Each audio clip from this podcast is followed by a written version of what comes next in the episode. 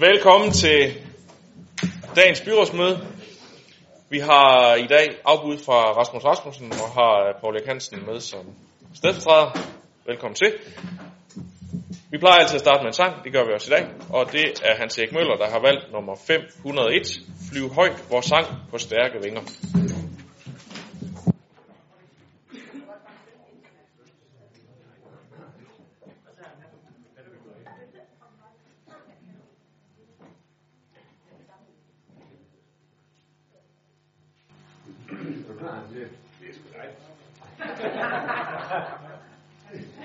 Flyv højt, vor sang på stærke vinger, flyv over bunde land og by. Flyv så langt, som livets klokker klinger, og bring budskab om dagens gry. Men om få, men om få, hvorfor sagte, er tryk mellem hjert og bro. Du til vor fane og til held og heder, og giv dem, som tvivler, klippe fro. Over bjerg, over dale, skal du flyve igen. dag. Til internationale, går til kamp for folkets sag. Over bjerg,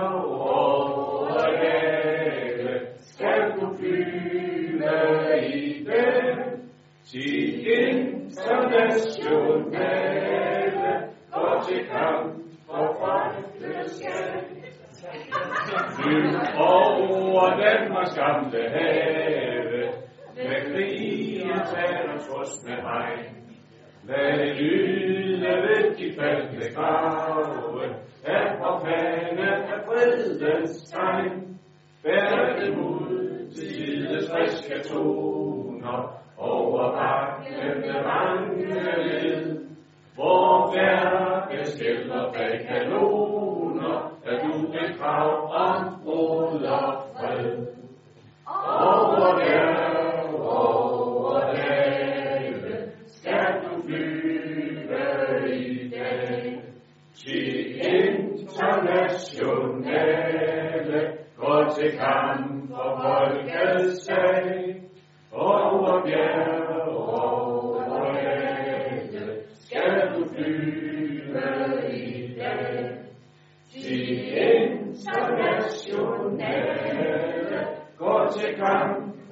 Folkets sag.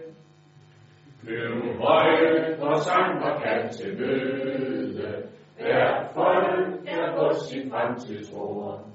På de unge hjerter til at gløde, ved det mægtige verdens kor. Livets bud skal nu os fortælle, syng det ind i de tusinde hjem. De gamle tanker dør alle, men nye og bedre stiger frem. Over bjerg, over dale, skal du flyve i dag. Sig internationale, gå til kamp for folk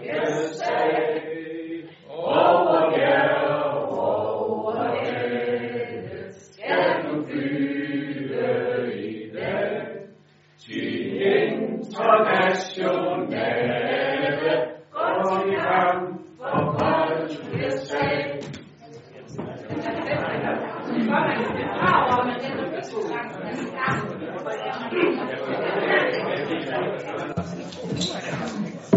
Så nåede vi igennem øh, dagens første punkt, som var sangen. Selvom der måske var lidt uenighed om melodien. Øh, men øh, så langt, så godt. Vi skal have øh, i gang med dagens møde, og første punkt er godkendelse af dagsordenen.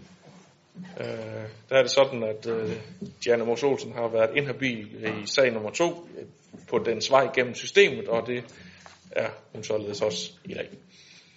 Men ellers har vi hermed godkendt dagsordenen, og så skal vi lige have Diana ud lokalt så kan vi nemlig gå i gang med behandlingen af sag nummer to, som er en strategisk og lovpligtig udviklingsplan for Stengårdsvej i Esbjerg. Og det er jo en sag, der har været behandlet i alle udvalg. Den bliver her fremlagt øh, først af formanden for Plan- og Miljøudvalget, Karen Sandrini, og så fortsætter jeg lige selv bagefter. Så værsgo, Karen. Tak skal du have. Stengårdsvejs området i Esbjerg er udpeget som et såkaldt hårdt ghettoområde.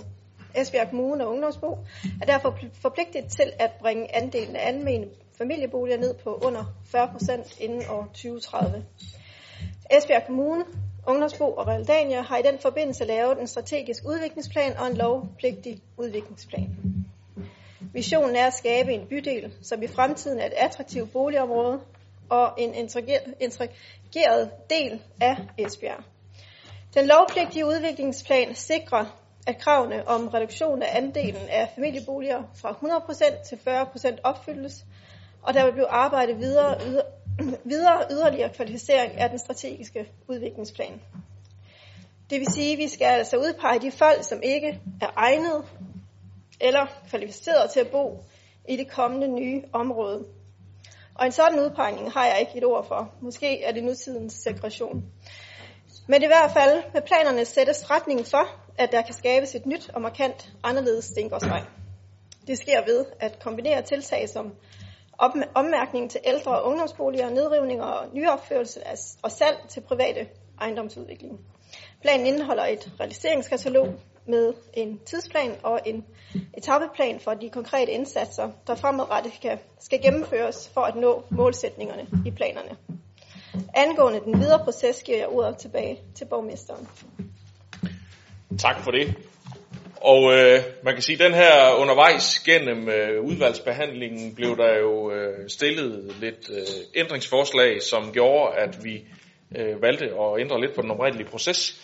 Øh, og det betød, at vi har øh, også øh, redigeret lidt i nogle af de øh, øh, hvad hedder det, udkast til planer, der var til behandling i de første udvalg, sådan at den lovpligtige og den strategiske udviklingsplan blev skilt øh, mere ad, øh, og at vi øh, også øh, nu har behandlet den sidste mandag i øh, øh, økonomiudvalget, hvor der var et øh, øh, der var enighed blandt dem, der var et sted, øh, eller der var ikke var inhabil, øh, om at godkende den lovpligtige udviklingsplan, og samtidig er den strategiske udviklingsplan, har vi også der besluttet, at den øh, lige skal, øh, så at sige, øh, til genbearbejdning øh, i forvaltningen, og så kommer tilbage øh, til økonomiudvalg og byrådet efter sommerferien, inden den så derefter bliver sendt i en høring, fordi at, at øh, der var også nogle ting der, som måske godt kunne tåle lige at, at få en øh, ekstra omgang. Så øh, da fristen for indsendelse til øh, øh, staten for at den lovpligtige udviklingsplan, det var den 31. 5., så er den indsendt øh, på baggrund af økonomiudvalgets øh, beslutning i, i mandags. Det øh, er de partier, der ikke var med i økonomiudvalget, også blevet orienteret op på forhånd. De har selvfølgelig ikke haft mulighed for at give deres mening til kende om øh, sådan officielt, og det kan de så få lov til lige om lidt. Øh, fordi at øh, det var ligesom fristen, og behandlingen i dag øh, er så øh, den endelige øh, godkendelse af planen. Øh, og øh, det er så ligesom øh, den, øh, vi er i gang med at behandle nu. Så øh, med de ord, der vil jeg bare høre, om der er nogle bemærkninger til økonomiudvalgets indstilling, og der er allerede et par stykker, der har bedt om ordet. Den første, det er Jørgen Bosen Andersen. Ja, tak.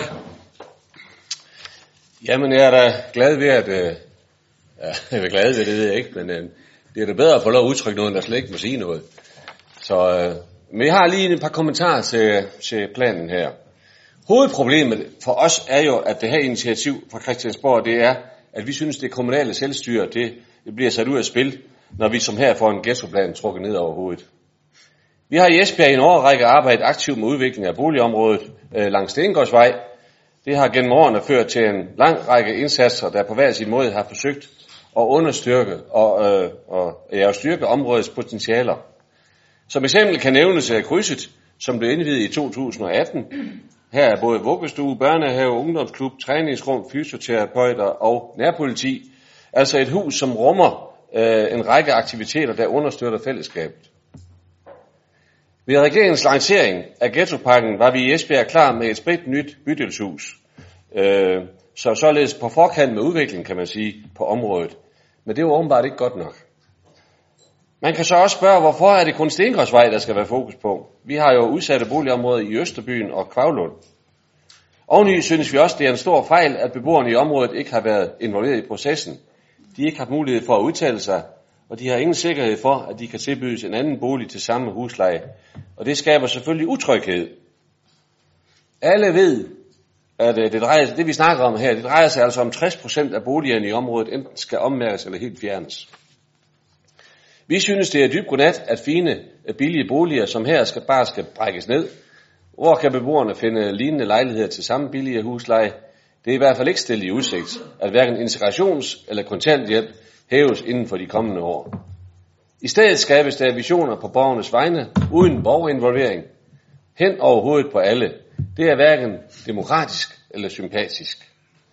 Og så har jeg en kommentar til strategien, som borgmesteren også var inde på øh, som, som ligesom har været en tur igennem øh, maskineriet. Øh, vi kan godkende, at vi udsætter høringen af den strategiske øh, øh, udviklingsplan til august, således at den kan få et tjek i de forskellige forvaltninger, inden den igen skal for byrådet. Vi bakker op om de allerede foreslåede ændringer, som blandt andet sikrer, at planen øh, om, at man finansierer et sekretariat med boligsociale midler udgår. Vi håber, at man i et tjek i forvaltningen får sluset de værste fejl ud af, strategiske, af planen, og sikrer, at vi med planen siger ja til anvendelse af en masse eksterne, altså vi ikke siger ja til en masse eksterne konsulenter og andet, der ikke giver mening for udviklingen af området. Tak for det, og øh, Inden jeg giver ordet videre, vil jeg bare lige øh, minde om, at øh, det kan godt være, at det var øh, regeringen, der fremlagde en plan, men det er dog en lovgivning, der er vedtaget af et øh, bredt flertal i Folketinget, som vi jo så her skal, skal leve op til. Det er Anne-Marie Geisler Andersen, der har ordet nu. Tak. Ja, i Radikale Venstre, der er vi bestemt ikke tilhængere af at rive beboelige bygninger ned. Ikke bare bygninger, men menneskers hjem. For et hjem er jo ikke bare en lejlighed. Det er også alt det, der er rundt omkring. Nabolaget, netværket og minder fra måske rigtig mange år. Og som bekendt var vi heller ikke med i den ellers brede aftale, da den blev lavet på Christiansborg. Og da jeg var sublant i Folketinget her i efteråret, der gjorde jeg også, hvad jeg kunne for at tale kraftigt imod både ghettoplan og ghettorepræsentanter, der skulle komme og fortælle os i kommunen, hvordan vi kan leve op til planen. I Radikale Venstre der er vi nemlig store tilhængere af, at vi skal bo blandet. Men vi er også fortalere for mest mulig selvbestemmelse til kommunerne. Og der er forskellige måder at sikre på, at man bor blandet. I Esbjerg der har vi, som det er nævnt, allerede gang i en meget omfattende og langsigtet indsats for at løfte området omkring Stengårdsvej. Og det med respekt for de mennesker, der bor derude. Vi har i Radikale Venstre derfor taget forbehold i den her sag. Og det var ikke, fordi vi var i tvivl om, hvad vi mener om ghettoplanen, for den er vi inderligt imod. Men fordi flere andre partier i udvalgsbehandling havde stemt imod noget, som vi heller ikke brød os om, også selvom et af selv samme partier har stemt for planen på Christiansborg. Og det kom bag på os. Enhedslisten gør det en gang imellem, når de ikke kan lide lovgivningen, men SF plejer at tage ansvar for at gennemføre også det, som de ikke bryder sig om. Når vi nu alligevel i Radikale Venstre har tænkt os at stemme for forslaget, efter at have haft en tænkepause, ja, så gør vi det, fordi vi mener, at vi som kommune er forpligtet på at leve op til loven, ligesom borgerne i øvrigt er det. Loven gælder alle og skal ikke kun følges i de kommuner, som har enten samme flertal eller holdning som Christiansborg. Og gør vi det ikke, så kommer de alligevel fra centralt hold og implementerer planen, men uden at vi får indflydelse på, hvordan. Derfor bakker vi op om den udmærkede plan, forvaltningen har lavet i forhold til at implementere en håbløs lovgivning, som vi er forpligtet på. Tak for det. Sara Nøjes. Ja, så er det nu, at man godt kunne tænke sig, at der var lidt flere til venstre for mig. Nå. Ja, så kunne vi ligesom fortsætte hele dagen, ikke? Men øh, jeg ved helt ærligt faktisk ikke i forhold til den her sag, hvor jeg skal starte og hvor jeg skal slutte. For jeg har faktisk mest lyst til at tage den ene og slå den anden med. Det må man ikke. For jeg begriber ikke, hvordan nogen overhovedet har kunne fostre sådan en, idé, en idé til sådan en lovgivning som den her. Og jeg begriber ikke, hvordan nogen kan tro, at sociale udfordringer mindskes ved at man marginaliserer helt almindelige mennesker. Ja, der er flere på offentlig forsørgelse på Stengårdsvej end i resten af kommunen. Og ja, der er også flere dømte kriminelle på Stengårdsvej end i resten af kommunen. Men hvem er det lige, der tror, at vi får et bedre samfund ved at tvangsforflytte disse mennesker? For mig og for enhedslisten, så giver det simpelthen ingen mening. Almindelige demokratiske rettigheder ophører lige pludselig. Nu må vi ikke længere selv bestemme, hvor det er, vi gerne vil bo. Der har altid været en begrænsning for, hvor man hver især har kunne bosætte sig ud fra den enkeltes økonomiske situation. Men nu er der kommet helt andre begrænsninger. Hvis der i forvejen er et vist antal af din slags i et givet boligområde, ja, så kan du altså ikke flytte til. Altså forudsat, at der er tale, tale om almene boliger. Private ejerboliger er ikke underlagt de samme restriktive krav, endnu i hvert fald, hverken der, hvor jeg bor, eller hvor et flertal af jer andre bor. Den her yderligere opdeling i dem og os, får jeg det rent faktisk dårligt over. Hvis man tror, at man på den her måde kan tvinge mennesker til at integrere sig, til at uddanne sig, til at tage et arbejde, eller hvad det nu ellers måtte være, jamen så synes jeg, og det synes hele enhedslisten i hele landet, at man er på gale veje. Og vi mener, at tvang aldrig har resulteret i noget godt. Og hvor er den del blevet af, at når man har udstået sin straf, så er man igen et frit menneske. Den rettighed bliver frataget i med den her lovgivning. En ting er de boliger, der skal ommærkes og rives ned. Det i sig selv er himmelråbende åndssvagt. Det har I lige hørt to andre eksempler på. Men det menneskesyn, der ligger til grund for den her lovgivning, er rædselsfuldt og gruopvækkende, og minder helt ærligt om 30'ernes Tyskland. Og det frygter jeg rigtig, rigtig meget. Jeg synes, det er pine at være dansker, når vi præsenteres for sådan typer af diskriminerende og menneskefjendske love. Og jeg bliver enormt ked af det, og bliver meget påvirket af det lige nu også, når langt flertallet af jer herinde lige om lidt stemmer det her igennem. For en ting er de mærkværdigheder, de spytter ud fra Christiansborg. Det beviser for mig, at flertal derinde ikke aner, hvad der foregår, og hvordan man lever livet i resten af landet. Men at I, I herinde, som jeg for den meste dels faktisk holder utrolig meget af og respekterer, at I lader Christiansborg styre vores land i en fuldstændig, komplet, håbløs retning, det er jeg helt ærligt temmelig skuffet over. Derfor stiller enhedslisten forslag om, at vi benytter os af den kommunale styrelseslov, paragraf 9b, om at afholde en bindende folkeafstemning om den her lovpligtige udviklingsplan. For vi mener ganske enkelt ikke, at det er noget, vi kan undlade at spørge vores borgere om. Og da det er et øh, ændringsforslag, så fortsætter vi lige debatten lidt endnu, inden vi kan øh, tage øh, en afstemning om det. Den første, der er bedt om her nu, det er Søren Heide Lampersen. Værsgo, Søren. Jeg tror, vi alle sammen er enige om, at den her opgave, den har vi gerne set for uden. Og vi er også alle sammen enige om, at vi er sådan set rigtig godt på vej ud på Stengårdsvej. Vi har sådan set ikke behøvet på den her måde at blive påtvinget. Og jeg tror især, at det, der falder mange for brystet, det er det her med, at vi skal til at flytte personer, eller tvangsflytte personer, for at få dem ud af boligerne. Når man så lægger alt det til side og siger, jeg tror, vi er ret enige om, at, at selve opgaven og måden, vi har fået den på, øh, den her vi ønsker at være anderledes. Så vil jeg så sige, i forhold til den lovpligtige, så står vi der i hvert fald med noget nu, som kan udvikle Stengårdsvej, selvom vi ikke er enige i de metoder, der bliver brugt. For jeg, jeg tror på, at, at det kommer i hvert fald til at skabe en positiv udvikling derude, selvom vi som sagt ikke er enige i metoderne.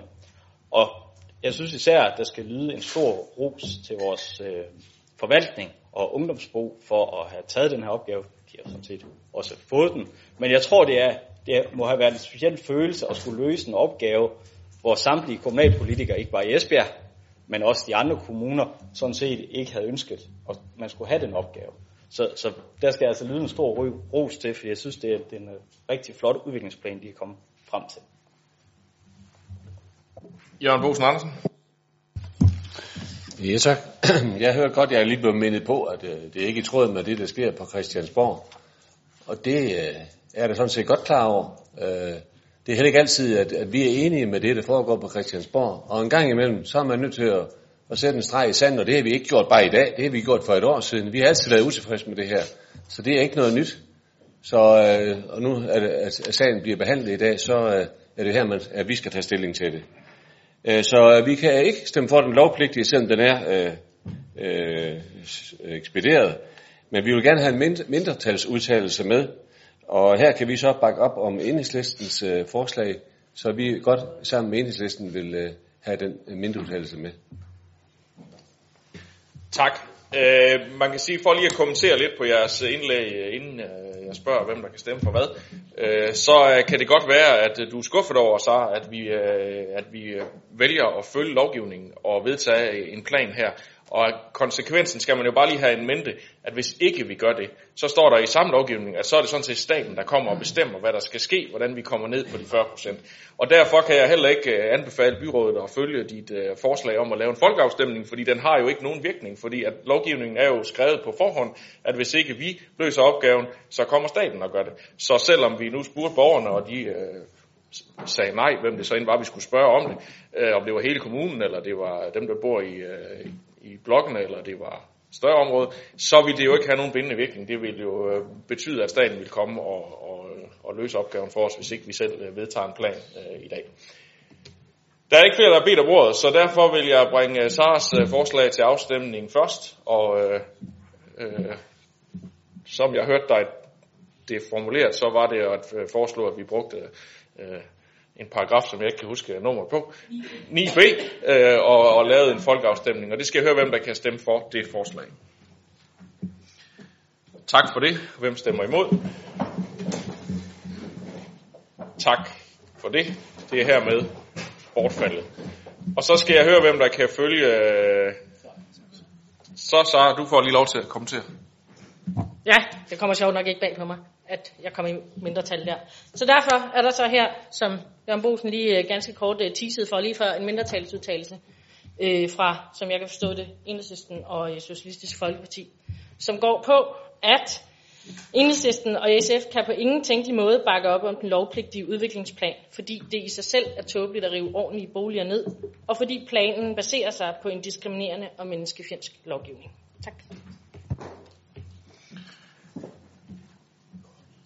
Tak for det, og det kan du få tilføjet lige om lidt, øh, fordi nu skal jeg jo øh, så spørge, hvem der kan stemme for øh, flertalsindstilling fra økonomiudvalget øh, med at godkende den lovpligtige og sende den strategiske tilbage til forvaltningen.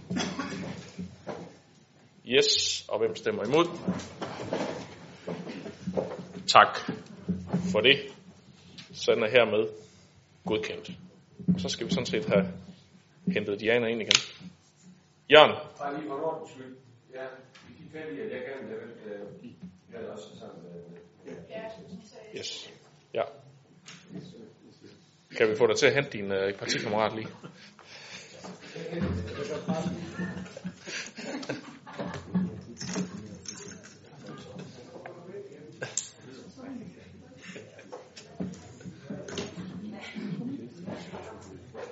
Vi er her stadig, Diana. Selvom øh, der gik lidt tid. Godt. Vi går videre til øh, sag nummer 3, som øh, handler om godkendelse af en brugsretsaftale imellem Esbjerg Kommune, Ribe Vikingecenter og FGU Vest. En sag, der har været behandlet i Kultur- og Fritidsudvalget, så derfor får formanden derfra ordet. Værsgo, Majbrit Andrea Andersen. Tak for det. Ribe Vikingecenter og Produktionsskolen Lustrupholm har i en årrække samtidig haft øh, deres virke på ejendommen Lustrupholm i Ribe, som Esbjerg Kommune ejer. Til fællesgavn har de to selvejende institutioner arbejdet sammen om at løse deres opgaver inden for formidling og undervisning. Som følge af en ny lov bliver produktionsskolerne nedlagt og erstattet af statslige FGU-institutioner med virkning fra august i år. Derfor skal der indgås en ny brugsretsaftale mellem Esbjerg Kommune som bygningsejer og de to selvejende institutioner, Ribe Vikingecenter og FGU Vest. Brugsretsaftalen fastlægger ejerforhold og brugsret til ejendommens faciliteter og tilknyttede driftsbetingelser mellem de to institutioner. De to selvejende institutioner har også indgået en ny samarbejdsaftale, som lægger fast, hvordan øh, de deler udgifterne til ejendomsdrift. På den baggrund indstiller Kultur- og Fritidsudvalget og Økonomiudvalget, at øh, byrådet følger indstilling. Det ser det ikke ud til, at der er nogen, der har nogle øh, bemærkninger til, så det er det, vi gør. Så når vi til sag nummer 4, som øh, handler om et øh, tillæg til en lokalplan i Torvegade i Esbjerg, en sag, der har været i plan- og miljøudvalget, så formanden får ordet derfra. Karen Sandrini, værsgo. Tak. Esbjerg Kommune har modtaget en anmodning om, at der udarbejdes et nyt tillæg til den eksisterende lokalplan nummer 442 fra Karen Torvgade, Danmarksgade, Englandsgade og Norgesgade. Tillægget skal rette, skal rette op på fejl og ufuldstændige, ufuldstændige anvendelsesbestemmelser, så de stemmer overens med intentionerne bag lokalplan 442, kommuneplanen og byplanens intentioner for øh, området. Tillægget til lokalplan 442 omfatter alene hjørnet på Torvgade og Danmarksgade matrikel nummer 265A Esbjerg øh, bygrunden. Lokalplanområdet er ved tillæggets udarbejdelse et ubebygget areal, der imidlertid anvendes til parkeringsplads og legeplads. Der er aktuelle planer for et hotel inden for en del af tillæggets område ud til Danmarksgade. Plan- og Miljøudvalget og Økonomiudvalget, og økonomiudvalget indstiller til byrådet at i gang sætte udarbejdelse af tillæg nummer 2 til lokalplan 442, Rio Karen, Torvgade, Danmarksgade. Anne-Marie Græs Larsen. Jamen det er bare kort, hvad hedder det, øhm, som jeg læser, så er det jo nogle mindre ændringer, man laver i forhold til lokalplaner. Altså den byggetilladelse er jo givet for længst. Og jeg vil bare sige, at hvis vi havde været med dengang, så havde vi nok foretrukket at bibeholde grønt område, måske også udvikle det. Men som det ligger nu, så stemmer vi for sagen. Ja. Tak for det. Det ser det ud til, at øh, alle kan være med til, så øh, det sætter vi hermed i gang. Så er der sag nummer 5, som er en øh, forslag til øh, kommuneplan, kommuneplan ændring for Bramming Sydby. Også en sag for plan- og miljøudvalget. Karen, du får ordet igen. Værsgo. Tak. Der er udarbejdet forslag til kommuneplanændring og ophævelse af lokalplan for et mindre område ved Muldvadvej i det sydvestlige del af Bramming. Der ligger en ældre daginstitutionsbygning i området, der ikke længere er i brug. Kommunen har planer om at sælge ejendommen. Ejendommen er omkranset af boliger på tre sider, og det vurderes derfor, at det er et hensigtsmæssigt at ændre planlægningen. Så der er mulighed for boligformål i stedet for offentlige formål, som den hidtidige øh, øh, lokalplan kræver. Ophævelsen af lokalplanen betyder, at det i fremtiden er kommuneplanen, der er administrationsgrundlag i forhold til anvendelse og bebyggelse. Plan- og Miljøudvalget og Økonomiudvalget indstiller til byrådet, at planerne godkendes med henblik på offentlig høring. Det er der heller ikke nogen, der har nogen bemærkninger til, så det er det, vi gør. Så kommer vi til sag nummer 6, som også er en kommuneplan, eller et forslag til kommuneplan ændring denne gang for Indre By i Esbjerg. Så du får ordet igen, Karen. Værsgo. Tak. Der er udarbejdet forslag til kommuneplanændring og lokalplan for en del af den indre by i Esbjerg og forslag til tilhørende miljørapport.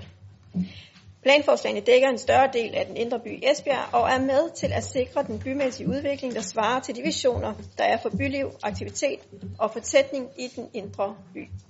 I størstedelen af området giver lokalplanen i de fleste karrierer mulighed for at bygge op til fem etager mod gader, mens gårdrummene skal friholdes for ny bebyggelse, så der er mulighed for at danne sammenhængende arealer til udendørs ophold.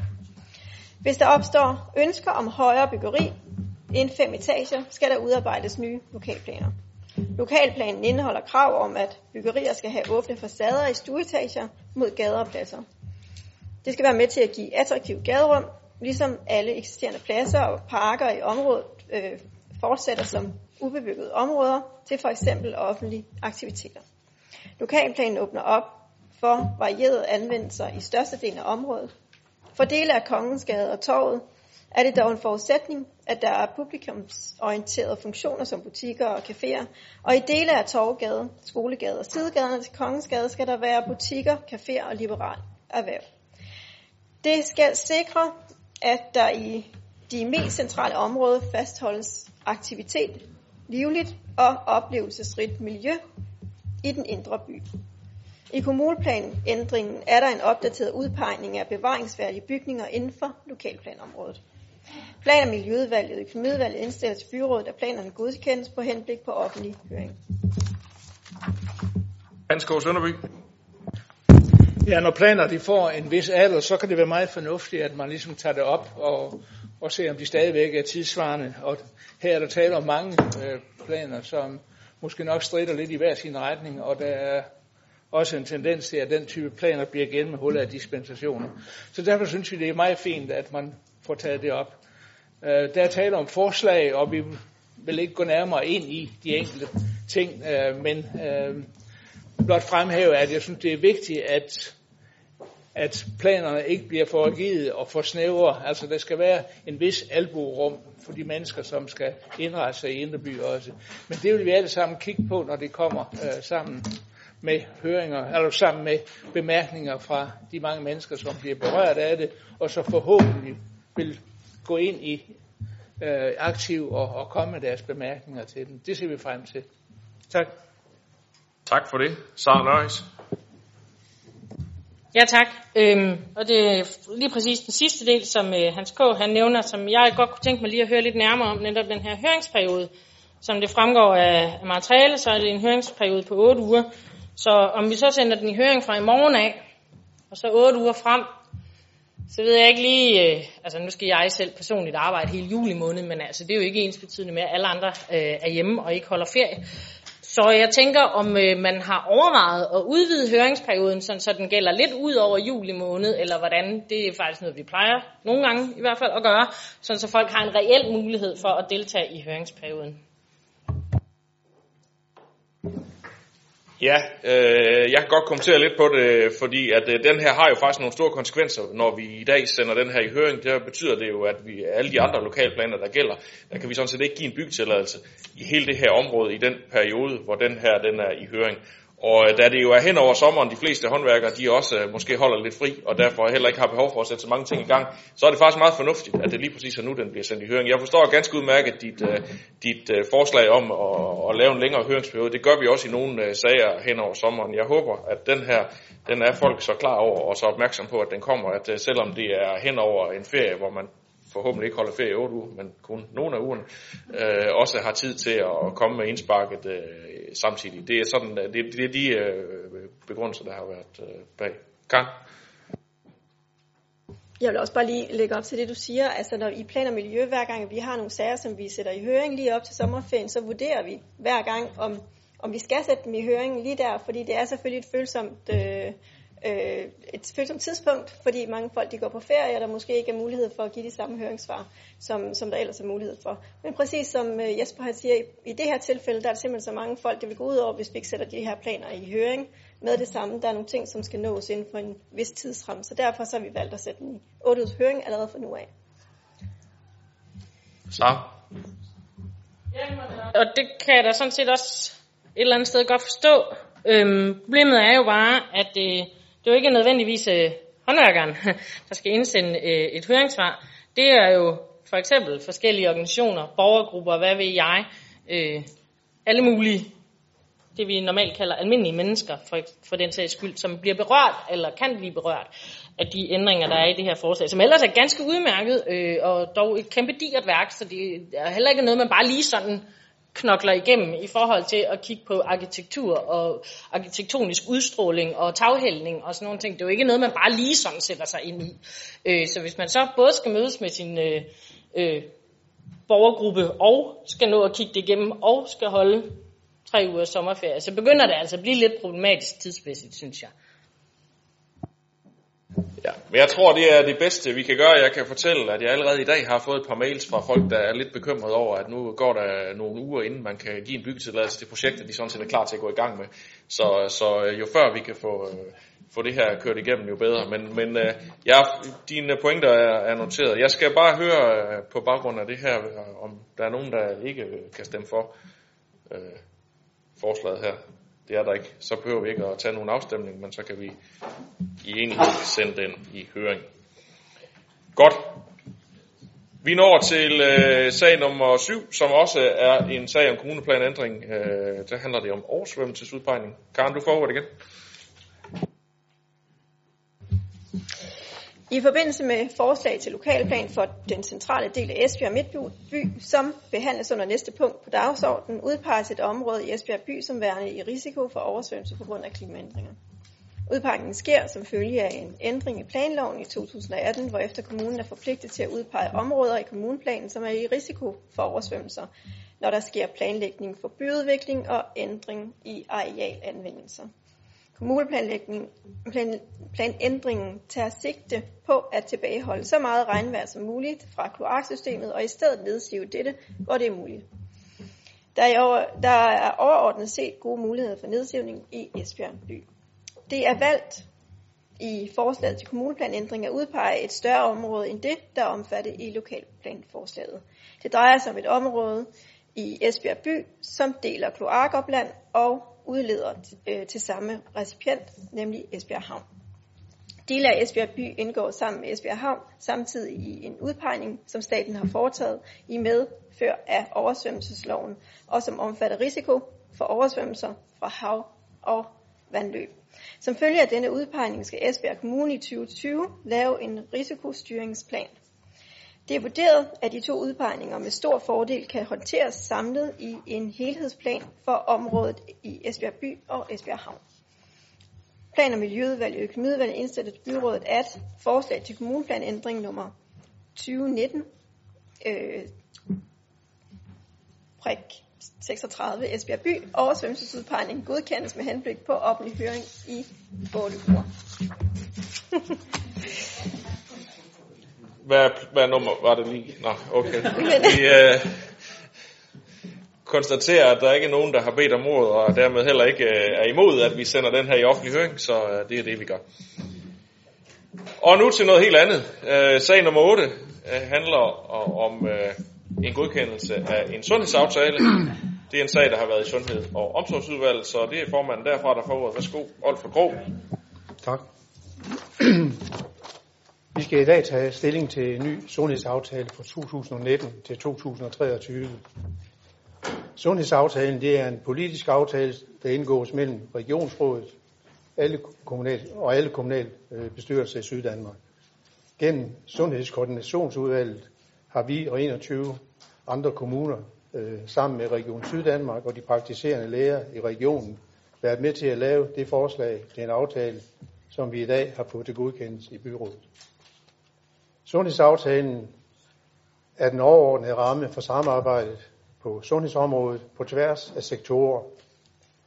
Den skal bidrage til, at syddanskerne bliver sundere og skabe bedre sammenhæng og bedre overgang på tværs af sygehuse, kommuner og praktiserende læger.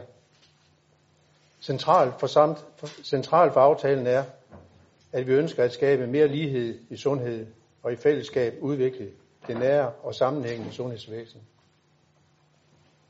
Vi skal arbejde, vi skal samarbejde om at forebygge, så vi bevæger os mod et røgfrit Syddanmark, øger den mentale trivsel for børn og unge og for færre overvægtige.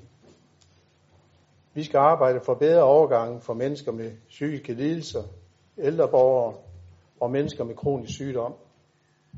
Og endelig, så skal vi sikre sammenhæng til indsatserne på uddannelsesområdet og på arbejdsmarkedet.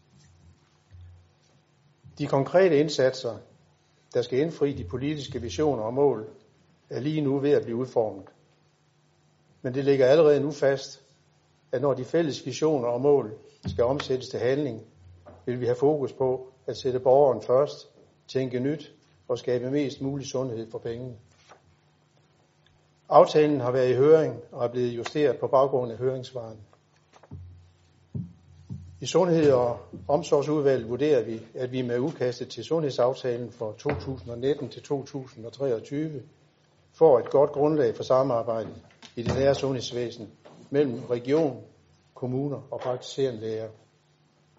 Sundhed- og Omsorgsudvalget og Økonomiudvalget indstiller til byrådet, at byrådet godkender aftalen. Tak for det. Preben Rudingård.